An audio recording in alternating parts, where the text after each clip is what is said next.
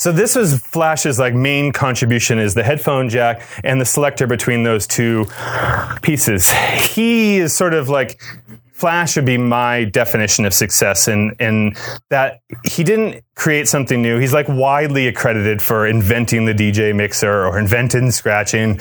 None of that's true. But what he did is he innovated to make something a little bit better so that he could be a better artist. And by doing so, like leapfrogged over all of his competition and immediately became the number one DJ that anyone wanted to see. Without question, there wasn't even like a second or a third place.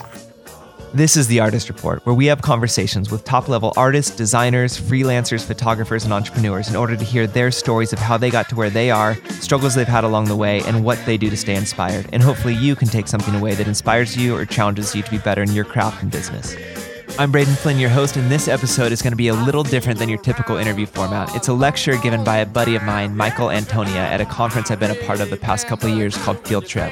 If you're a photographer, I'd Google Yeah Field Trip and you should really consider going. It's an incredible experience with just an amazing talent pool of people that you can learn from, be a part of.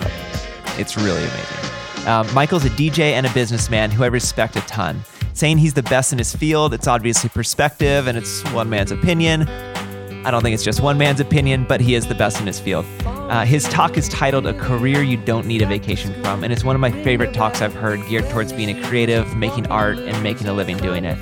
Over on theartistreport.com, you can check out clips from this interview in video format, or go to theartistreport.com slash YouTube to find all of our videos and subscribe to our channel because there's way more there that gets posted here in podcast format. And if you're a photographer, we're starting to launch some really good resources over on the Photo Report got some stuff in the works. So if you want to just be informed with that, you can sign up for the newsletter. Go to thephotoreport.com slash subscribe and it'll take you right there. So without further ado, here is the flash dance himself, Michael Antonia. Hi. Hi. Um, you have found your way to my class. It's called A Career You Don't Need a Vacation From. And uh, thanks a lot for coming. What the class is about and what the, the takeaway that I want you to have is, is that I do think it is possible to have, I mean, this maybe sounds a little cliche or something. Um, it's kind of along those lines of like, if you pick something that you love to do, then it's never work and you would have done it whether you were getting paid or what, or not. But like for me, I think it goes a little bit beyond that um, because ultimately, at some point uh, in this process, you're going to start to hate something about it. Um, so I love to DJ. I could do that forever.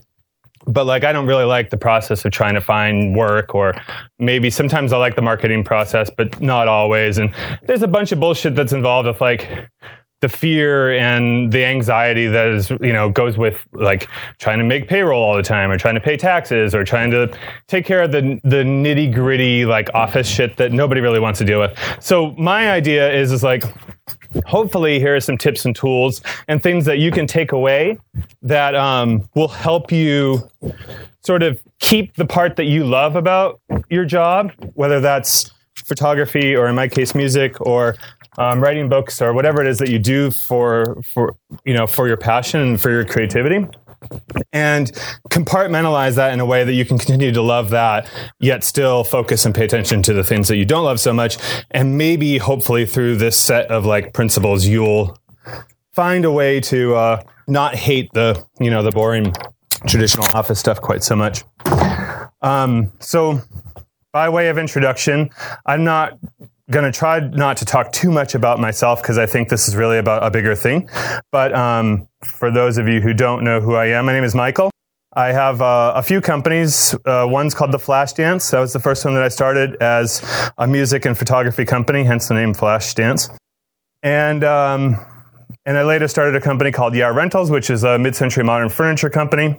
Uh, I then started a company called Yeah Weddings, which is like a package company with uh, several of our younger associates and second shooters and um, people who have been our assistants in the past uh, to go out and do actual like package wedding gigs. So you get photography, videography, music, and a smile booth together. Um, and then I have another company where I build and sell furniture. Uh, so I've done a lot, a lot, a lot of really fucking weird gigs in my life. So I started working when I was probably like nine, eight, nine years old. I lived in the East Coast at the time, so I was the kid who would like mow every lawn, would shovel every driveway in the winter. I had like three paper routes. I worked I started working when I was 11 at like the local convenience store, which I'm pretty sure is child labor laws. Um, I did like, I would go to like the junkyard, like the dump, and go to like the metal pile. Like, I made friends with all the dudes who worked at the dump so I could go like salvage shit out of their metal pile and like bring the parts home and build bicycles out of it and then I would like sell those to my friends, and then they would inevitably like break down, and they wouldn't know what to do with them. So I'd buy them back for like half the price, and then fix them and sell them to the next friend, and sometimes to the same friend. Um, I would fix lawnmowers. I would like go to people's houses and like fix their fence and like rebuild their garage door. Like I was just like constantly in motion. Um, I grew up in Cape Cod, which is a place that is really super beautiful, and you think of as being this sort of like snooty, highfalutin place, but in reality, the people who actually live there are pretty like low, middle income, or even lower uh, income bracket, which my family was. My dad always worked in construction trade, and my mom um, was was pretty much a stay at home mom. So I learned really early that like my like uh, path to freedom or to independence was through working and making money for myself, so I could buy the things that I wanted. Because otherwise, we were just kind of getting the what you needed to get by. Um, when I got a little bit older, I started working in like restaurants. I was a barista, a dishwasher, a busboy, uh, I worked behind a bar, like all at the same time. um, I, I, did like a lot, a lot, a lot of hustling as a kid, and like, you know, so when I went into into high school and into college, I already had like a pretty, like, pretty strong work ethic. And uh, right out of college, I met this guy uh, named Alex Calderwood, who uh, owned a at the time a nightclub and asked me to come work for him and do production, which is where I met Whitney, who put this whole mess on. So we produced concerts, parties, dance nights of like all sorts, which really like I had been DJing a little bit, kind of fussing with it, but like that put me into a whole new stratosphere of like world class artists from like Ice Cube and Lauryn Hill and Public Enemy to like crazy British drum and bass DJs like Roni Size and Dillinja and uh, and Goldie, and then like all the way to the other side of the spectrum, we were doing like um, like weird in British pop indie rock shows and. So like a, I was really like exposed to a lot of stuff. Anyway, the, it was a little bit of an ambitious project, and eventually it, it didn't work out for them, and they kind of switched gears and turned into a little marketing agency and a record label that agency I went on to work for for like 10 years. Uh, so we did advertising, especially like experiential ad- advertising, which was kind of a new idea then. And we would sort of specialize in changing like raw spaces into like a super hospitable kind of nightclub or like hospitality type vibe spot for like corporate events for really big companies like Nike and Microsoft and Apple. Never stop is the place where that was the name of that company, that ad agency, where it was the place where I kind of learned that like every single detail counts. And I'm telling you all this not just to give you a little bit of my background, but to say that like these are some of the places where I learned some of the rules and lessons that are still sticking with me today that like we would do an event and they wouldn't be satisfied with like cool decor and like really good talent and um, and like a really dope spot that no one had ever done a party in before. But there had to be like some weird like light installation. There had to be like world class artists like at that time they were putting on people like Shepard Fairey and Kaws and like some of these guys who have gone on to be like massive massive artists um, they are just doing like installations just for this event. There was like tricks of like they would get like sod and make like fields that people could run like take their shoes off and run in. Like they would have like these areas that were set up with like spotlights on them where like people were doing yoga like all in white clothes behind glass. It was like so blown. And every single detail was like the most important thing to them. The little sod garden where you could take your shoes off was just as important as the fact that Erykah Badu was about to go on stage. Like those two things were the same. They had the same weight. And I've really taken that to, to heart uh, throughout my career. And I think that that's one of the things that's really like a big game changer is knowing that every single thing matters. Every detail counts. It was also the place because of that, and probably in spite of it as well, that I learned to be really difficult. Um, it's it's one of those things that is uncomfortable for a lot of people to just be persistent and be a pain in the ass and keep calling and keep being pushy and keep being aggressive and keep asking the same questions over and over and over and over and over again. But that's the people who get these kind of things done and. Uh, one last thing I'll say about that place, uh, and this was a hard lesson for me, was that um, it it was the place where you had to, if you didn't know the answer to something or you didn't know how to how to do something, you had to speak up because if you didn't, it was just going to be assumed that you did, and then when you blew it, you were in trouble because you didn't speak up. And so there were a lot of like shaky hand raises with like a room full of people who were super super um, well versed in culture and art and um, and and lighting and music and and like all these things that were pretty new to me. I'm like 21 years old at this point, and uh, and ask what I thought was kind of a dumb question, but it was where I learned that there are no such thing as dumb questions, and to get that answer. Um, even though you were nervous, embarrassed, that that means that you're learning something. So one other little tidbit that I took from them is is the encouragement to um, to ask hard questions even when you think you might kind of come off as an idiot. So about so just uh, the, what that company turned into just um, in in a really short time is Alex went on to open Rudy's all the Rudy's Rudy's barbershops all the Ace hotels. Um, and I kind of stuck with him and everybody else went in a different direction. I still work for the Ace. And um, and that's been like a really big part of my life is that sort of mantra of like we are going to force feed the world art in every single corner of this establishment and online. And uh, you know in our in our communications with them you know via their email list or their like like the, the every every single detail that they put out into the world i feel like is so highly curated. And i think to some people that spawns like jokes like uh, Portlandia episodes or whatever. But um, but to me, it really is a study in how much you can care about something. Um, so about eight years ago or so, I decided to kind of abandon the advertising world. I, there were so many things about it that I liked, and then there were so many things that were so difficult for me. And one of them was being dependent upon not only this company to book a good job and then to choose me to execute it, but also um, the clients. Like, you know, one of the things about advertising is that everybody wants the new next thing. And I think that that's the case in a lot of disciplines. But advertisers want to go with the new young hot agency all the time. So after a while, you start to get the same client over and over again. And as a creative person, if you're dependent upon somebody else to be in charge of the way you are creative, um, it's a pretty taxing thing on your heart and soul. So I decided to kind of strike out on my own. I stayed friends with all the people who I worked with, but um, but decided that advertising wasn't for me. But I and, and, the reason why I give you all this backstory is that I took all of that information and I pushed it into this. I'd been DJing for a while, and especially once I met those guys DJing a lot more and on bigger stages and with bigger artists, and then eventually in uh, in different parts of the world and whatnot. Um, and I got good at DJing, but I didn't really know how to market myself or push myself as an artist.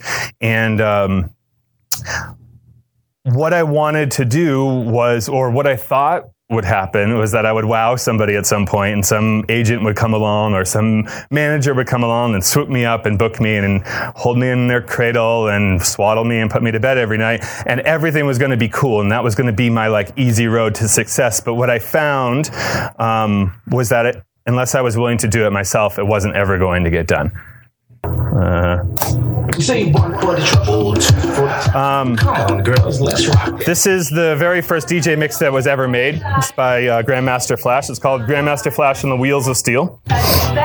Grandmaster Flash is uh, is responsible for a lot of innovation um, in the DJ world and especially in the hip hop world. And it all boils down to a pretty simple concept. Um, if you guys can see, if you can't, you could stand up just so I can kind of quickly explain how this mess works because I think most people probably don't know. Um, there's a volume fader right here on this side for this turntable. There's a volume fader for this side on this turntable. This fader right here, this guy, lets you select between the two of them. All right, so in Grandmaster Flash's day, and we're talking about the late 70s, um, the way that you would have a party is that you would not have a pair of headphones. This headphone jack here, where you plug the headphones into, did not exist. It just wasn't something that they thought that anyone needed. They thought, this is fine. It, they were cobbling it together with, with equipment that wasn't really meant for this task. And so things would sound a little bit like this. And people would be dancing and having a great time, and then that record would, you know, run out inevitably, and then they would just start another record.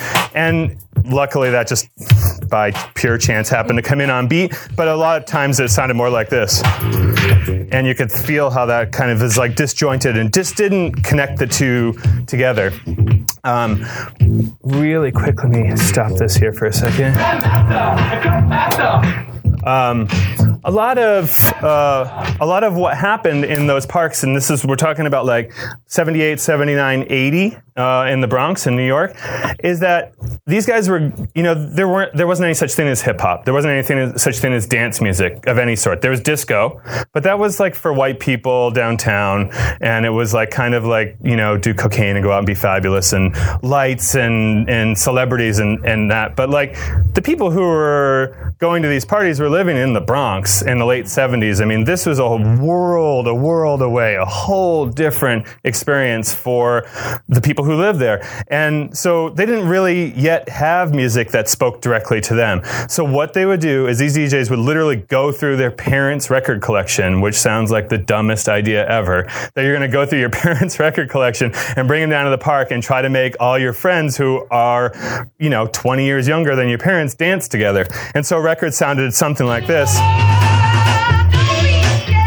If you're lucky. I mean, this is a pretty cool record.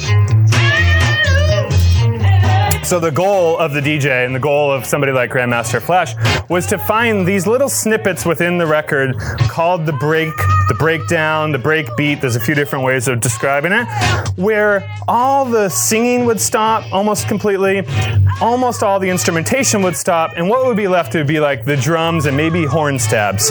Little teeny bits of the record, and we're talking about usually about eight to ten second passages of the records where they would break down and sound like this. This is the same record, by the way. It would just break down, and the drummer would just play a really simple beat, which you can hear sounds a little bit like kind of what you expect from hip hop now. Just really raw, really simple parts of the record. And then after, you know, a bit of this, it would end up going back to the part of the record, and you probably can recognize this now. We go back to the part of the record that was more like your parents. So they were just trying to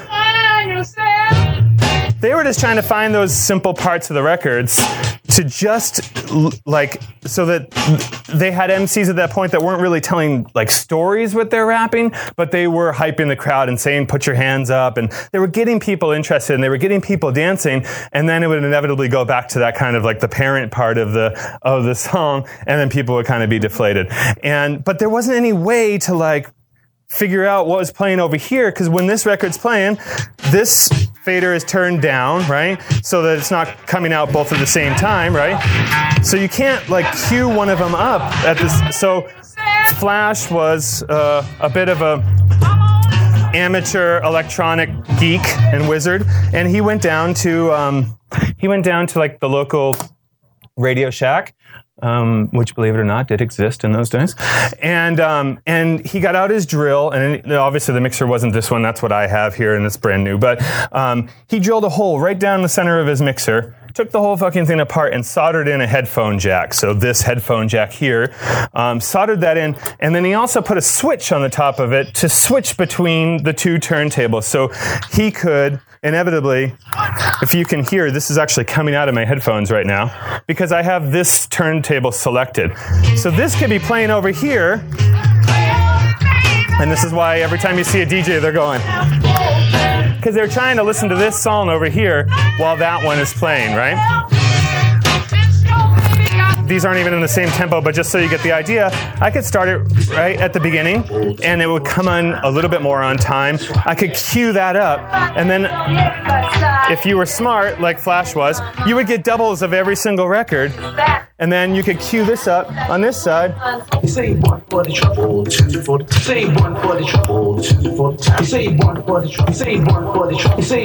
And you could extend that break beat part of the song.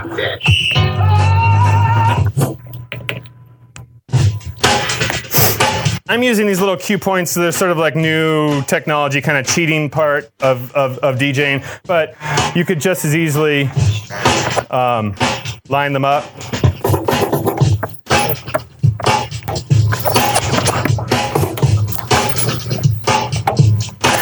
And so they would be able to extend this part of the beat. The MC could then talk to the crowd for longer periods of time, turning those like toasts is what they call them, or put your hands in the air, or wave your hands, or make some noise, or all the other stupid things that MCs would say to the crowd at that time, and turn those into like little stories, turn them into like easily identifiable, easily connected um, moments about being a black teenager living in the Bronx instead of being about a soul singer from Harlem or about, um, you know, David Bowie or Blondie from downtown.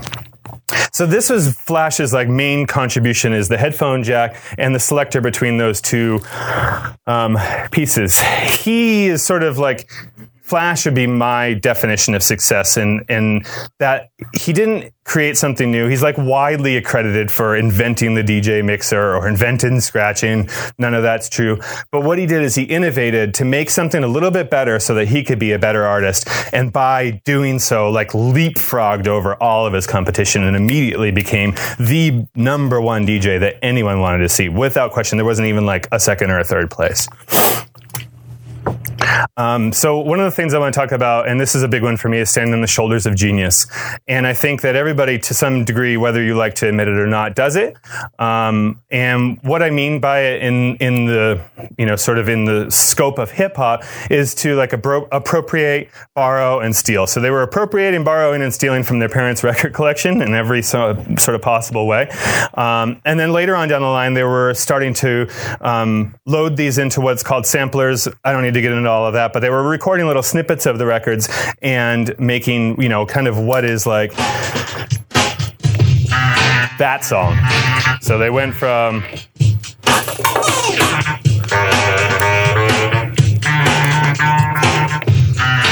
to this, and then would make, uh, uh, you know, inevitably make like a hip hop track out of it. So sampling little teeny bits of records, um, on the shoulders of genius of, in this case, Marva Whitney and James Brown, to make like a song that was about their time and it was about their moment that was reappropriated to include all of the people who were in the audience as opposed to just simply playing a song that they were hoping somebody would dance to. This is a quote from Henry Ford. I invented nothing new. I simply assembled the discoveries of other men behind whom were centuries of work. Progress happens when all the factors that make for it are ready, and then it is inevitable. This is fucking Henry Ford who invented the car. in 1919, he was saying he assembled the discoveries of other men behind whom were centuries of work. So, thinking that he was standing on the shoulders of genius of people from the 1700s is what he is getting at. Um, so it's pretty safe to say that there really isn't anything new to to create, but you can change it enough that it's going to become your own creation. Um, there's this guy who maybe some of you guys have seen his uh, his talk. His name is Simon Sinek. He has a really famous TED talk um, maybe one of the most famous, and he says it way better than I ever could, so I'm going to let him say it. All the great and inspiring leaders and organizations in the world, whether it's Apple or Martin Luther King or the Wright brothers, they all think, act, and communicate the exact same way, and it's the complete opposite to everyone else. All I did was codify it. And it's probably the world's simplest idea. I call it the golden circle.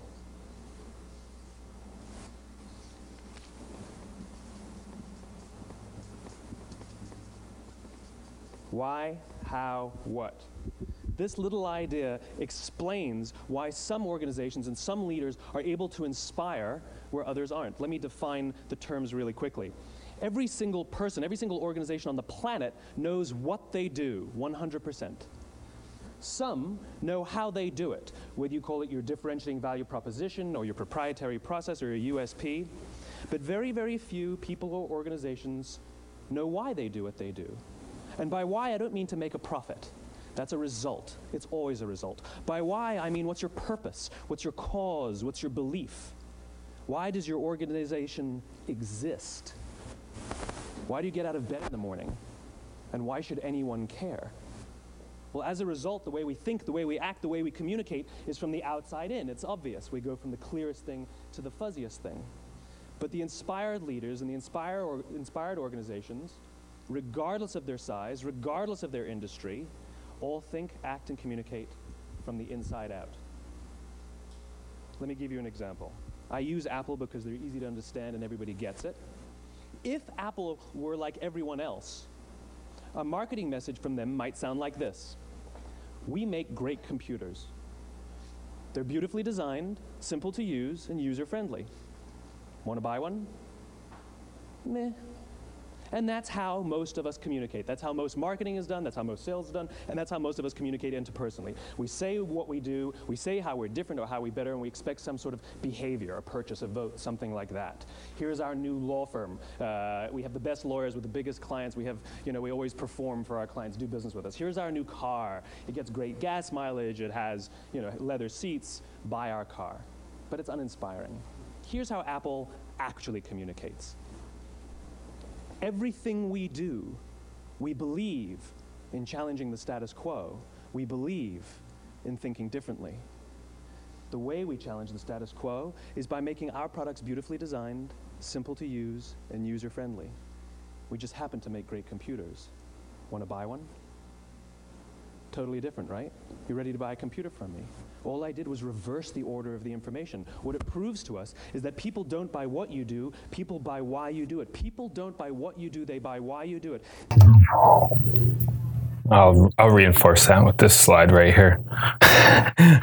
um, I think this to be so true. I, um, myself, like what I do in my career is, uh, you know, primarily music.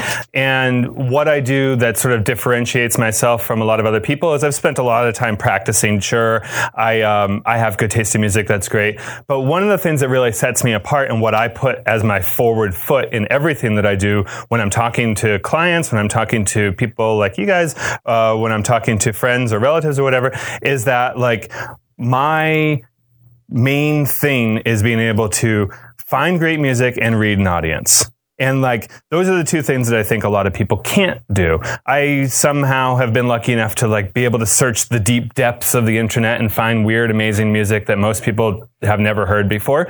And, um, it's really stupid that they've made it so fucking difficult to find good music without um, stumbling across Taylor Swift every step of the way.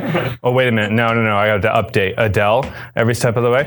Um, but they have so that's what i put that's what i put forward is what i'm great at. I you know i play like a lot of corporate events. I play a lot of weddings and people tell me a lot of things that they want me to play or that i have to play for their event. And that's fine. They're paying me well. I'm going to go and play their song that I don't personally like, but I'm going to do it. I'm going to do it with a smile on my face.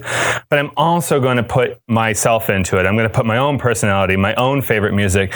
And 99.9 times out of 100, the response that I get is somebody or several people coming up to me the end of the night going, I can't fucking believe you played that one Etta James song or that one LCD Sound System song or the, the song that was completely unexpected or that one, you know, whatever Arcade Fire song that was like a B-side or something that's the person who I'm looking to communicate with. That's the person who I want to be spreading my name via word of mouth. I want them to go to their friends who love music as much as they do and say, dude, I'm like, you're never going to believe this guy. He played this song and this song and this song. And then that person, next time they need a DJ or next time their friend or family needs a DJ, is going to push back to me. Not because I went and I also played Taylor Swift or fucking Footloose or whatever was on their list, but because I played a song that they really like didn't ask for, but it really communicated to them. So when I first started the Flashdance, the very, very first thing that I put up on the website was a sort of a mission statement of sorts. Um, I'm very like hyper aware of how many jobs there are out there and how um, seemingly small the amount of competition is. So I really wanted to focus in, and I guess even if that wasn't the case, I'd still really want to focus in on people who cared about what I want, what my personal belief system is, or what the reason why I do things the way that I do them. Um, so I just put it out there as blunt as I possibly could. We live by a code, and here it is. I'm not going to tell corny jokes on the mic. I'm not going to play trance at your wedding. I'm not going to play desperate, crappy, uh, crappy disco to try to please everyone. I'm not going to play desperate, crappy anything. I'm not going to be an ego driven artist and only play what I want to hear. I'm not going to be a, shed, a shitty wedding DJ. I'm not going to play thug hip hop at your dinner unless, of course. I'm not going to play iPods or CDs and then all the things that I am going to do. I'm going to play vinyl. Remember that format? I'm going to play the perfect music for the mood of the people in attendance. I'm going to be able to read the crowd and build the energy accordingly. I'm going to seamlessly blend from dinner to dance party. I'm going to make you dance your ass off. I'm going to make you laugh. I'm going to make you cry. I'm going to make your friends jealous. And I'm going to create lifelong memories. Hopefully you can do the same for us. This by a uh, factor of 100 has been my most popular blog post. The thing that people point back to time and time again and go, we read that and we were sold. Because you can feel it, right? You can smell the difference between I'm desperate to get your work. Please fucking hire me because I need the money. Um, and somebody who really cares about what they're doing. So I, I would encourage everyone to try to write something like this, even if it's not something that you put in a public place, just to sort of point back to and remind yourself of why the hell you're doing the thing that you're doing. Um, because sometimes it's easy to forget that, especially in light of like stiff competition and uh, like I was saying earlier, like the office or the emails or the marketing or all the bullshit that goes along with the advertising or, or promoting your business. Um, young younger people coming up uh, who are talented, who are charging half of what you're charging, or whatever. Sometimes you get caught up in it, and you're like, "Fuck, I gotta you know step it up, or I gotta be more like this or more like that, or look at this person's getting all this attention on the blogs because they do X, Y, and Z. I guess I should probably start thinking about that. If you can point back to this and remind yourself of why you're doing it, I think it's pretty important. So, like I was saying earlier, I, my, one of my like skills or one of the things that I really believe in about myself is that I have this ability to find great music, and I think that is what sets me apart from my competition. So, another thing that I could really highly recommend is is to sort of compartmentalize, if you can. And I think I said this in the very beginning. Your art and what you're commodifying. So if you're a photographer and you're selling yourself as a commercial photographer, as a wedding photographer, as an event photographer, or whatever, I hope that you're still out there shooting pictures of things that you really care about shooting pictures of. In the same way that as a DJ or as my other friends who are DJs, that, you know, to, to be able to do something like Field Trip, which is like my favorite party of the year because it's just like I can do whatever the fuck I want and people just keep dancing and having fun. Um, it's important to continue to work in your field as an artist, not just to keep up with the fucking Joneses, because eventually you're going to fall flat or, or short of that goal of keeping up with the Joneses unless you're continuing to create more art, because it's the art that's pushing all of you guys forward. It's not the fact that you're have a you have a great Instagram following or some shit like that, or that you got up on some blog. That's temporary. That'll help you for this next six months or maybe less, depending on the saturation. What's going to keep pushing you forward is when you come up with a new idea, and then you can bring that to your to your job, so to speak, and that's going to continue to help you to have this career that you feel like you don't need a vacation from because you're out there so happy to be doing what you're doing, so stoked to be playing the music that you're playing or being able to slide in, you know, wh- what you really love. So as an artist, I make playlists and I, I put them up on my blog every month. I give them to my friends. I share them with my family. I listen to them myself. And sometimes they're played in my friends' businesses. And it, it, it like, for me, it's like, that's my soul. That's what, that's the reason why I do this shit is to get that music out into the world. Um, and I play, like I said, a few events a year. I do field trip and I do camp and I do a few of my own personal events. And, and that really feeds my soul as a DJ to be able to just do whatever the hell I want and really stretch out. But I play private events and weddings and corporate functions and, you know, weird dinner parties and strange like in-store events for like huge retail stores and shit like that so that I can pay the bills and so that I can continue to afford to be able to do the fun things that I want to do. Um, you know, there's something like, I think 15,000 events and weddings a day in just the U.S. There was 65,000 weddings in just Los Angeles County last year. One year, 65,000 weddings. 2.1 million in the U.S. One fucking year. So uh, on the Flashdance side, I have myself and I have uh, six other DJs who work with and for me. And so, you know, we're looking at a couple hundred events a year, which is still kind of a lot, don't get me wrong, but not when you look at the fact that we all travel worldwide. And there's like probably five, six million events, weddings, things to potentially get booked on per year. So trying to keep in perspective that you want to get the right client, not just any client who will take you.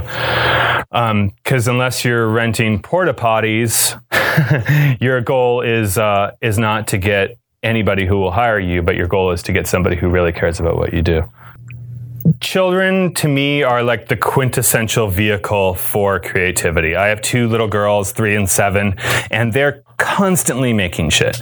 They're drawing, they're making sculptures, they're making clay animals, they're making shit in their own minds, just in their imagination.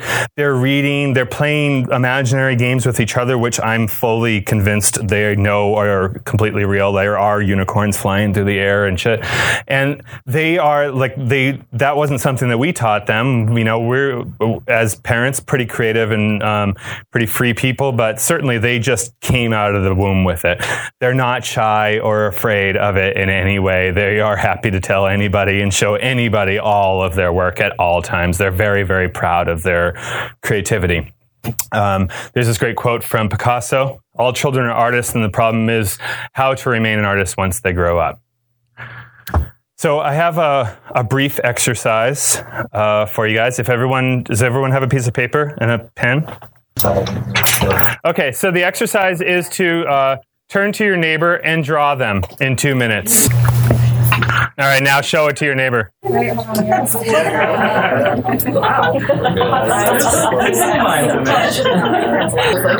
Okay, so so you know we we heard some like some laughter, some shame, some uh, some apologizing. Um, just to run backwards for a second, if my daughter had done that, she'd be running around the room showing everybody right now. and this is the difference. This is really big. Is that as a creative, and I know that I'm getting you outside of your comfort zone, and I know that you don't know probably know the person sitting next to you, and you're not meant to be like sketch artists, but um, you, that you have to be fearless and that you have to be willing to take chances. There's this quote from Patti Smith If everyone loves everything that you do, then you aren't working hard enough, which is so awesome. And I, I, I think, like, you know, if if those kind of things or if that kind of on the spot um, activity stresses you out, then you're you, you need to maybe take a step back and compartmentalize a little bit the work that you're doing and the art that you're doing. Because if you need to get your art to a place where you're very comfortable showing people before you can do it as a job, that's respectable. But if you're trying to do your art as a job when you're not even really ready to show it to other people, you're going to fall prey to a whole bunch of shitty circumstance.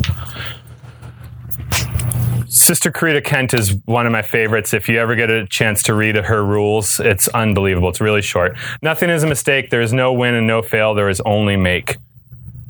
A brilliant quote. Um, this really nails the point for me. If you look at like any respected artist or any artist really, and you look at their really, really early work, and I'm not talking about like you know Elliott Smith's first record. I'm talking about like way before that. Um, there was embarrassing shit. There was immature, unfinished, unrealized creative ideas in there, and somebody had to see those along the way and give them some feedback and maybe make them feel a little bit bad or maybe make them feel nervous in order for them to progress as artists and i think that that's really important is to just keep on making shit uh, great art it stretches taste it doesn't follow it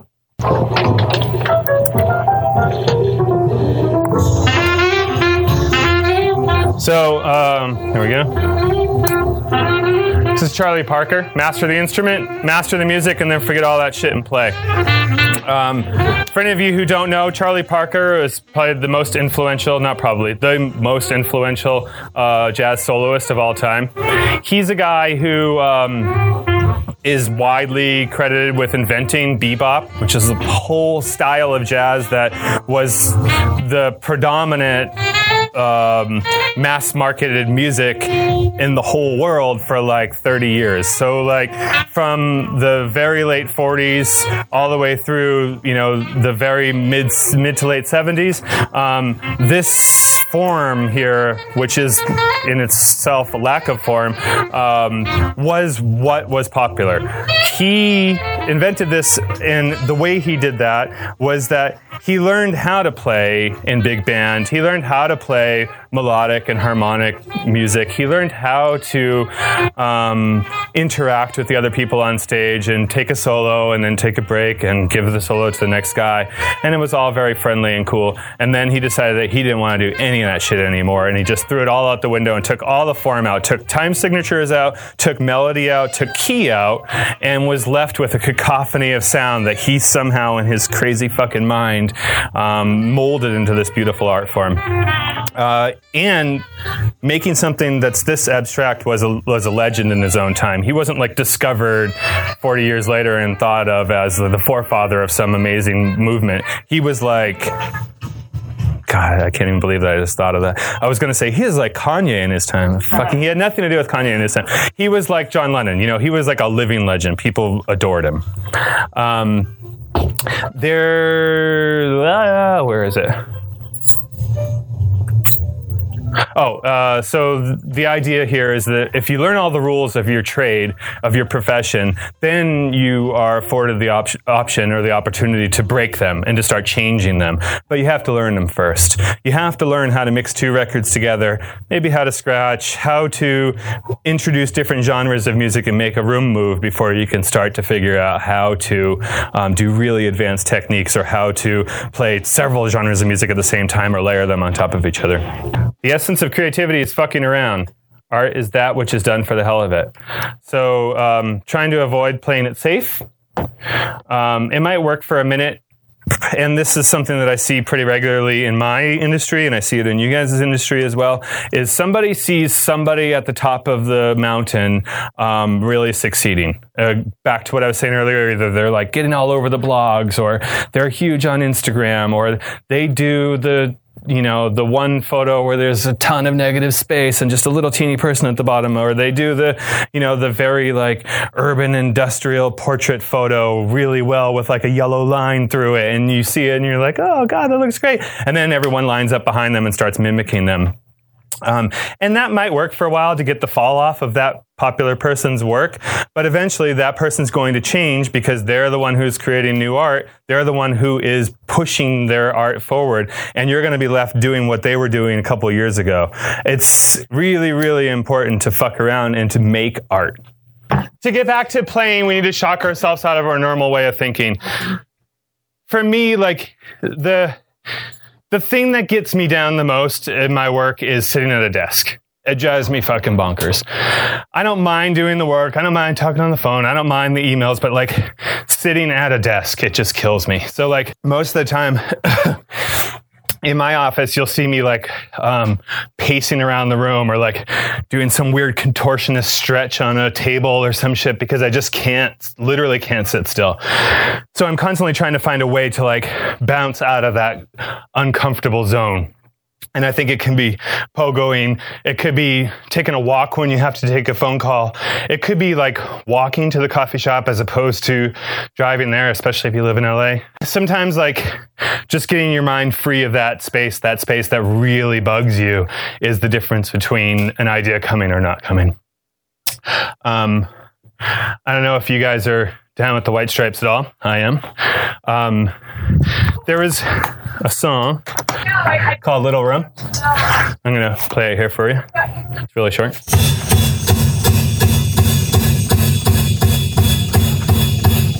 Well, you're in your little room and you're working on something good. But if it's really good, you're gonna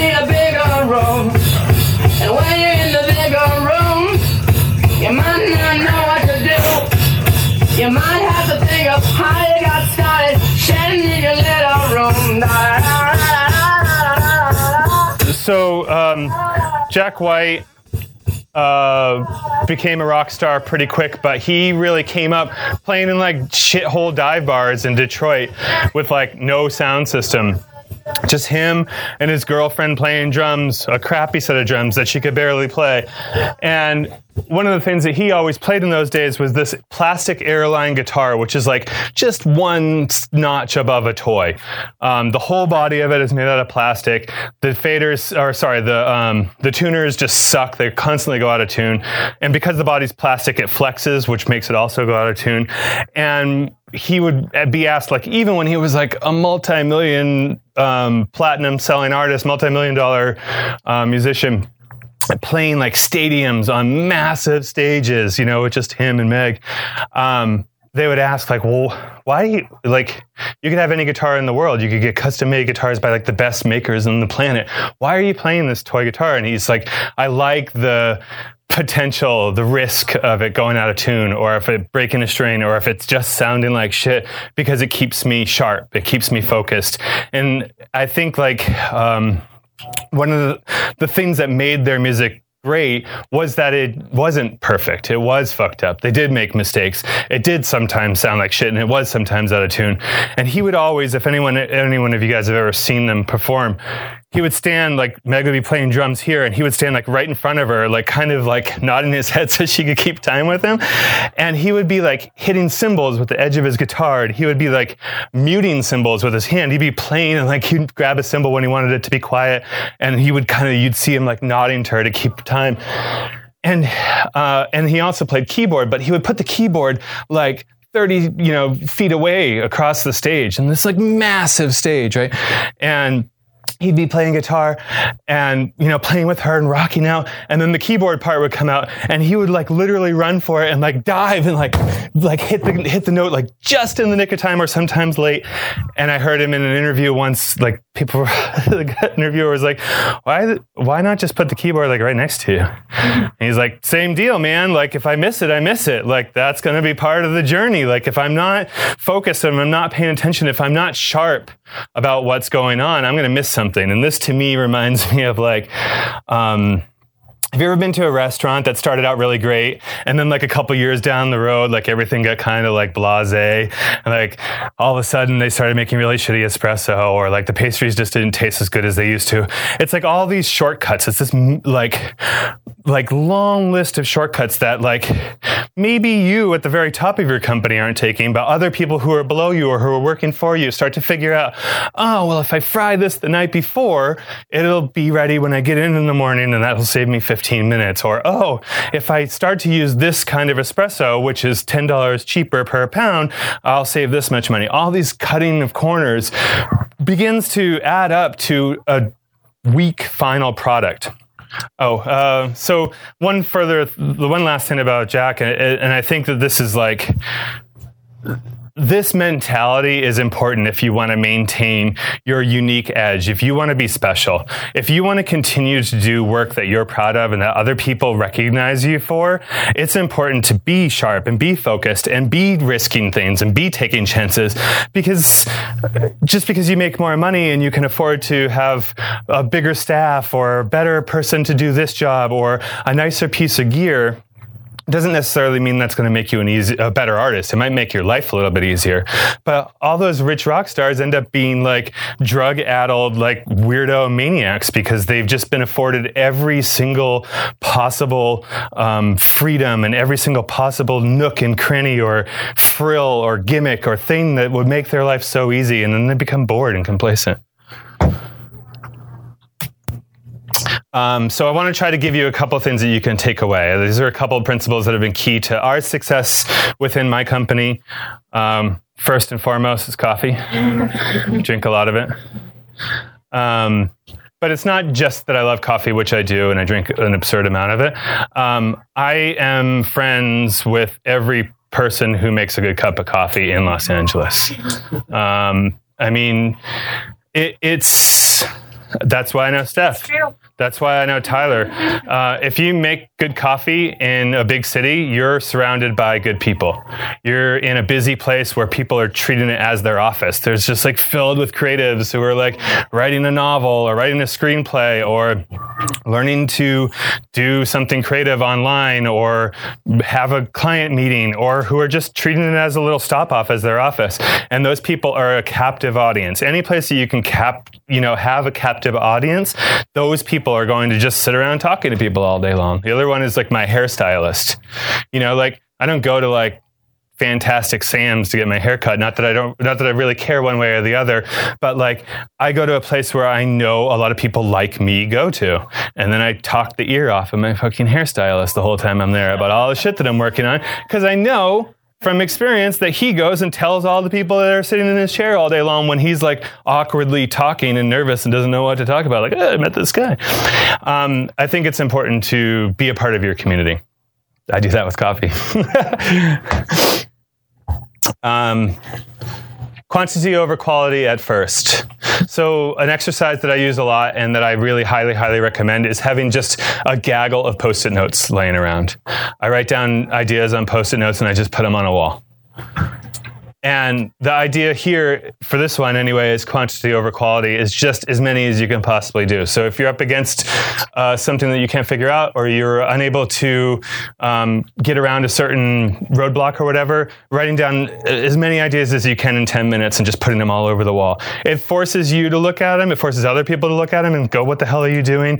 And then you can, you know uh, you know, eventually start to edit them down. I worked when I worked in advertising. I worked with, I worked on this campaign for this uh, clothing store, Uniqlo, and it was the launch for their brand in uh, New York. And we made a, well, we commissioned a shipping container store and our our job was to move it around the city permit different locations for it to pop up and this is kind of a little early for for pop-ups um, and the formula wasn't really completely figured out. And so what we did is we would bring it around and it would function as a clothing store, like inside of a little parking lot or next to a Gap or um, right next to a busy coffee shop or whatever. And throughout the campaign, you know, there were certain things that came up that went really, really well, and certain things that weren't so exciting or that were problems. And we worked with this this company called What If afterwards, and they their task was to discern the good from the bad in this campaign. So they sat us down as the producers and went through it step by step. What tell me everything that went wrong, tell me everything that went right. Tell me everything. Tell me what happened on this day. What about when you were at this location? And they just pierced with questions, just rapid fire over and over. And they had a team of people behind them just writing shit down on post it notes, on different colored post it notes. And so, like, if something was related to production, um, they would maybe put it on a red post it note. If something was related to back to the company and something that they did or didn't do right, they'd put it on a, you know, a green one. If something was related to us as an agency that we did or didn't do right, they'd put it on a yellow one. They stuck these up all over the wall, just writing on them with Sharpies, rapid fire. There was hundreds of them by the end of this meeting. And then they all got up and they started looking at him and they would just pull some off the wall and just throw him on the ground. And it was so cathartic and awesome. They were like, that doesn't matter, that doesn't matter, that doesn't matter. And what they were left with was maybe 10 or 20 that did matter. And they boiled it down to its essence. Um, they, you know, they sort of just like got it all out, barfed it all out all over the floor, and then decided what was worth keeping and what was worth tossing. And then they edited ruthlessly until they had the very essence of it, and then they could write an informed uh, opinion about whether or not we were successful as an agency, the initiative was successful for the company, um, and whether or not it was worth doing again, if it was possible to scale it up and do it in other cities. Um, editing to me is is like literally separating the good from the bad. It is one of the strongest tools that anyone has in a creative field, in any field, really. All right, I'm going to try to rapid fire a couple of these because I don't want to go over in time, which I always seem to do. Uh, this one is called Ask for the Things You Need, Will Them Into Being. Uh, we have a friend. Her name is Jennifer Emmerling. She is a photographer. She works for me, for Shark Pig, occasionally works for Whitney.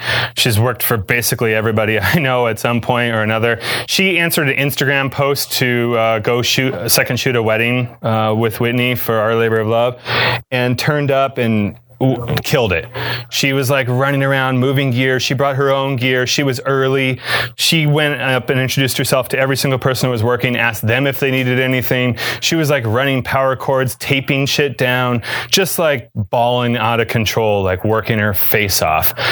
This one wedding. And then the second that wedding was over, she came to the office the very next day and was like, reintroduced herself to everybody, re asked everybody if they needed any help with anything, was like, please hire me for the next one for this shit pay for this thankless job.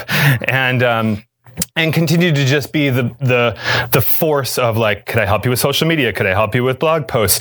Do you need any help with this? Oh do you need some help with shooting this? You need some portraits. She just like was relentless. She could edit video. Well she had like a lot of skills in her tool belt already but more than anything she just asked for what she wanted. She just pushed until she got it. She was the uncomfortable person who just kept calling over and over again until we finally all ended up putting her to work. Now she's booked solidly for the next year and a half because she's just so relentless and you know she all she ever really wanted was to sort of like have her own brand her own company she now runs yeah weddings for me and has her own brand her own company and is like just out of control busy and is so gracious and just such a sweetheart about it this is a really, really, really big one, you guys. Do the least exciting thing on your list first to free up your creative mind. So I don't know where I picked this up, but it has been so, so good for me to like turn up at the office first thing in the morning and know like the thing that I really don't want to do is put up that blog post or finish that playlist for the ACE or um, whatever, you name it, 10 other things that I really, really don't want to do. So what I try to do is I try to get into the office about an hour earlier than everybody and bang those things out. Get them done as fast as I possibly can so I can have my free mind space to focus on the things that I care about, on making art. I learned this in my production days that the things that you're afraid of doing are only going to get worse until you actually do them. and collaboration. It can't be overstated how important it's been for for my life as a creative. Um, and that cliche that I think everyone knows is true is the rising tide raises all ships. The ability to have a friend help you out with something. I'm not a person who has business partners, so I lean on my friends and they do something for me. I return the favor. Everybody sort of wins in that role. And we get to all kind of work and come up together.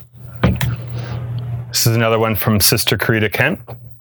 The only rule is work. If you work, it'll lead to something. It's the people who do all of the work all of the time who eventually catch on to things. And I think this is really a, like a fitting one for Jen Emerling as well. Uh, a little story for this one is I, I play guitar, not particularly well. Uh, I can do it.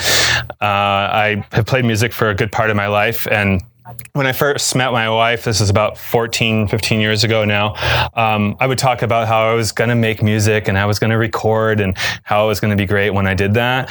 And I would talk about that a lot, but never really execute any of that. And one day I think she was just kind of like a little ticked off at me about probably something else and was like, yeah, well, if you really wanted to do that, don't you think you'd be doing it by now? And I was like, ouch. But yeah, you're right.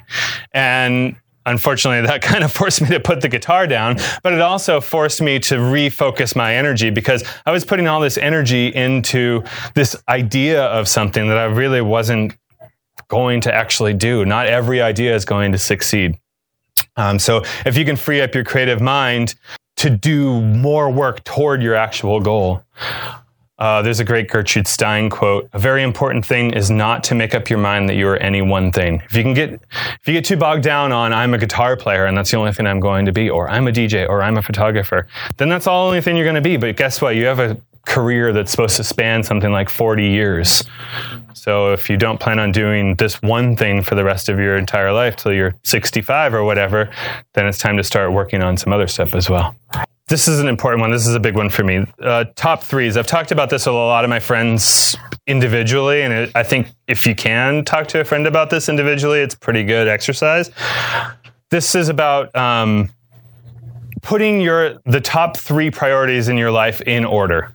For me, um, and it, you know, it doesn't really give me much pleasure to say this, but for me, it's work, family, and music. And that doesn't mean that I don't care about my family, my, my daughters, and my wife more than I care about work. It means that I'm at work more than I'm with anything else, more than I sleep. I easily work a 40 hour week during the week. I work every weekend, sometimes two and three days of the weekend. I can easily put down a 70, 80 hour work week without even blinking. And so the next thing that I spend all the rest of my time on, unless I, in some rare instance, have a little bit of free time, is my family. And so I've I've sort of created uh, a rule for myself that at five o'clock I'm done working. I stop. It doesn't matter where I'm at with anything, unless there's something that's going to burn the business to the ground. I walk away from it.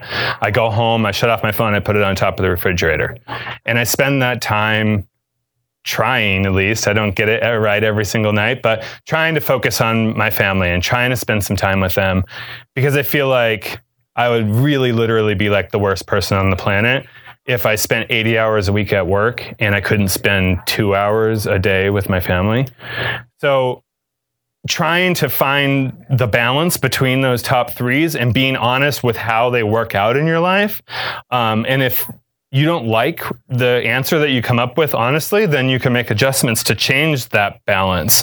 But if you are going to live with the current balance, you have to find a way to make that work for everybody in your life, or you're going to lose something. You're going to lose your business, you're going to lose your family, or you're going to lose the thing that you're passionate about.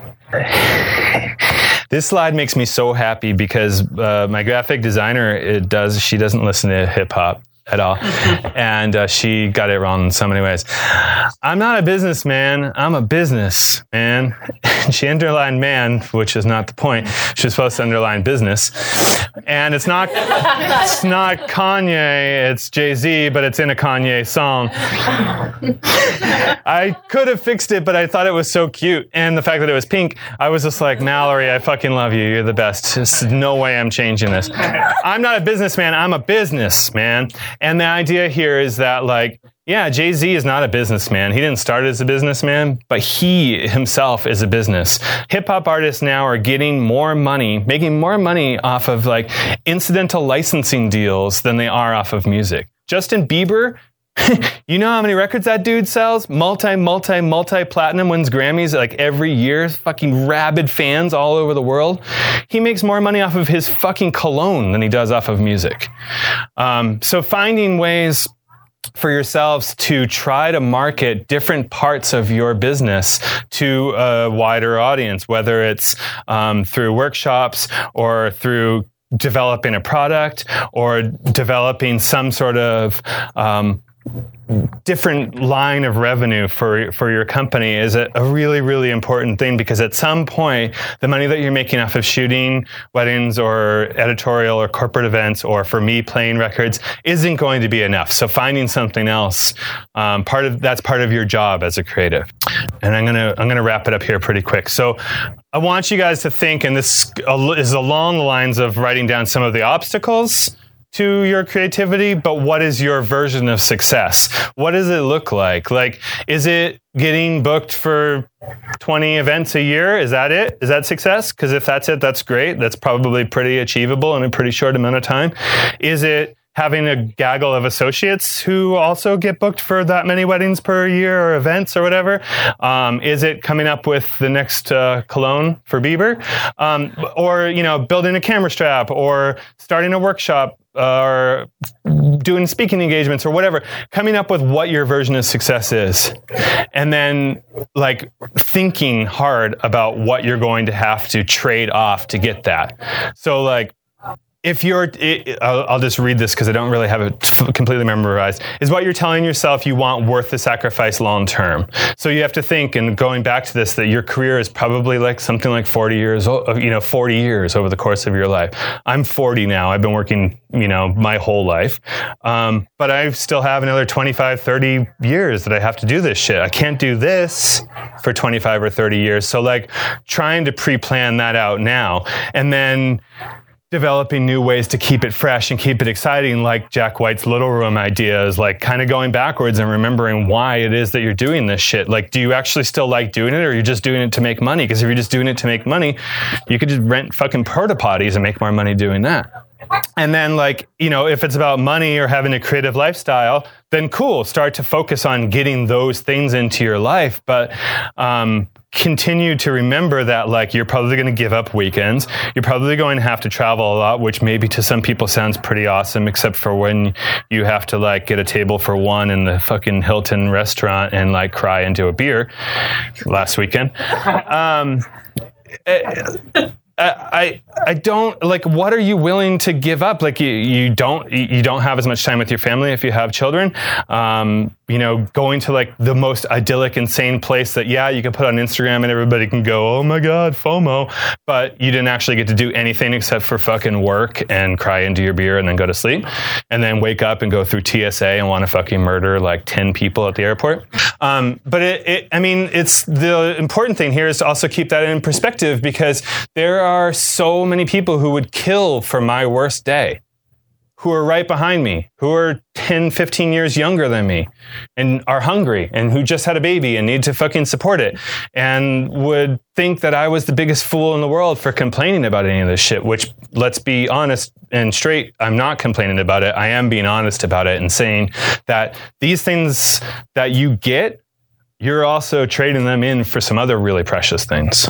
Um, one of the things that defined my success is my father. My father is a fine artist photorealist artist. He could paint just about anything, and uh, this is like a you know a sort of a really bad representation of it. But if you saw this painting in, in real life, you would swear it was a, a photograph. And he made work like this my whole life, you know, dozens a year. He could do sculpture. He can do bonsai. He restores old cars. He could build like models from scratch. He can do like brass. He's like a savant, fucking nutbag. Um, but he was never able to make a dime off of being an artist. He never really knew how to market himself. He never understood the game and worked in the construction trade, worked for the railroad, busted his ass his entire life as a laborer, basically, and was always broke and still is. Um, but he did instill in me this idea that, like, there's another way to make a living. You don't have to just work in a cubicle or be a plumber or uh, drive a truck or whatever. Like you could, if you get it right, do the, do creative, good work, art, and somehow make a dollar off of it. So I want to leave a legacy, and I want to leave a legacy for my children in the same vein. Not that I'm like the greatest wedding DJ ever or that I have the most successful fucking boutique rental house or whatever or any of that shit but that there is another way to live that that you can actually and this does sound sort of cliche when parents say this to their kids like you can do anything but i really do believe that that's true and i really do want them to see that like papa has a business and he's the boss and that he has a warehouse full of shit and he has people who work for him and yeah, there's the other side of that that I'm not around as much, and that you know that I I don't get to spend as much time with them as that I want as I want to. But I do want to leave them with that information that like I'm giving them the same information as my dad, but with like a whole generation's worth of collective knowledge um, at my disposal. Um, so Grandmaster Flash famously said, First is forever. Um, he made no money off of um, the DJ mixer or, or, off of innovating the DJ mixer. He um, he made no money off of like uh, redefining the crossfader or putting a headphone cue in. Um, but he was a, he was improving upon this piece of equipment to make his art form better, and from that he made a ton of money. He still tours the world as one of the leading DJs, is pointed back toward uh, by everyone on the planet as the godfather of hip hop, of you know the best DJ of all time. Um, he was first, and uh, his legacy was that this.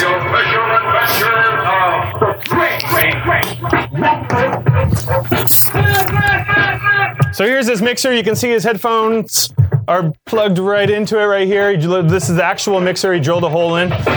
This is from Wild Style. This is like 1983. Here's Fab Five Freddy.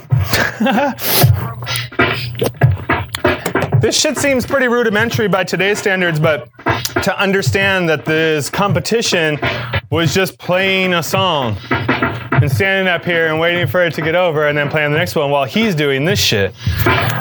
People were flipping their fucking lids about this. Um, and his competition.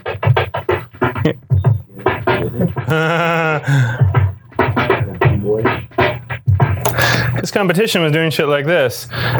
This is an example of what's called the needle drop. This is Q-Tip, um, who's going to give a demonstration of it, and he's pretty fucking good at it.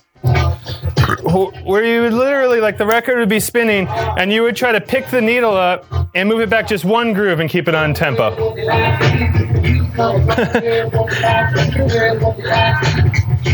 This guy, Grand Wizard Theodore, invented this technique, and this is many years later him showing it off to his friends high as fuck. But you can tell the difference between that and what Flash was doing and the artistry and the form uh, that that really made it so special what he was up to. Um, he was looking at a problem as a solution and and working backwards. So when everybody was doing A or when everyone was looking left, he was looking right or he was doing X. Um, and I think this is a really important rule to take away is that if everybody's looking at let's take the same example again, like the wide um, photo with a lot of negative space and a little teeny person in it, then maybe it's time to do an up close and personal like portrait that's like right in their face or whatever the you know the appropriate example is maybe it's time to look at that problem everybody doing the same work as a solution because it's so easy to just do something different instead of following along and doing the same exact thing um, so Flash, I mean, he was acting on a passion. He wasn't an inventor. He didn't want to be an inventor. He didn't like set out and get a patent on the headphone jack. He simply said, this is going to afford me the ability to be more creative and to be more innovative and to remove these obstacles to my creativity and move forward as an artist. Um, the rule is, is that you have to either be first to market, better than your competition, or cheaper. Um, so first to market certainly in this case is is the best. Creativity is the process of having original ideas that have value. Success is the process of executing original ideas for money. That execution requires a lot of hours, creative marketing, like Simon Sinek was talking about, a personal belief system, like the mission statement that I showed you in the beginning, uh, making yourself vulnerable to critique and ridicule by being fearless or having um, partners who uh, who you feel comfortable and safe with, mastery of your craft, like Charlie Parker. Um, taking big risks or opening yourself up for failure, like Jack White. Um, lots and lots and lots of coffee. Um, taking on work that you don't know how to execute or that you might not be the best at at the moment, but maybe doing it for free in a way that you can then gain fans.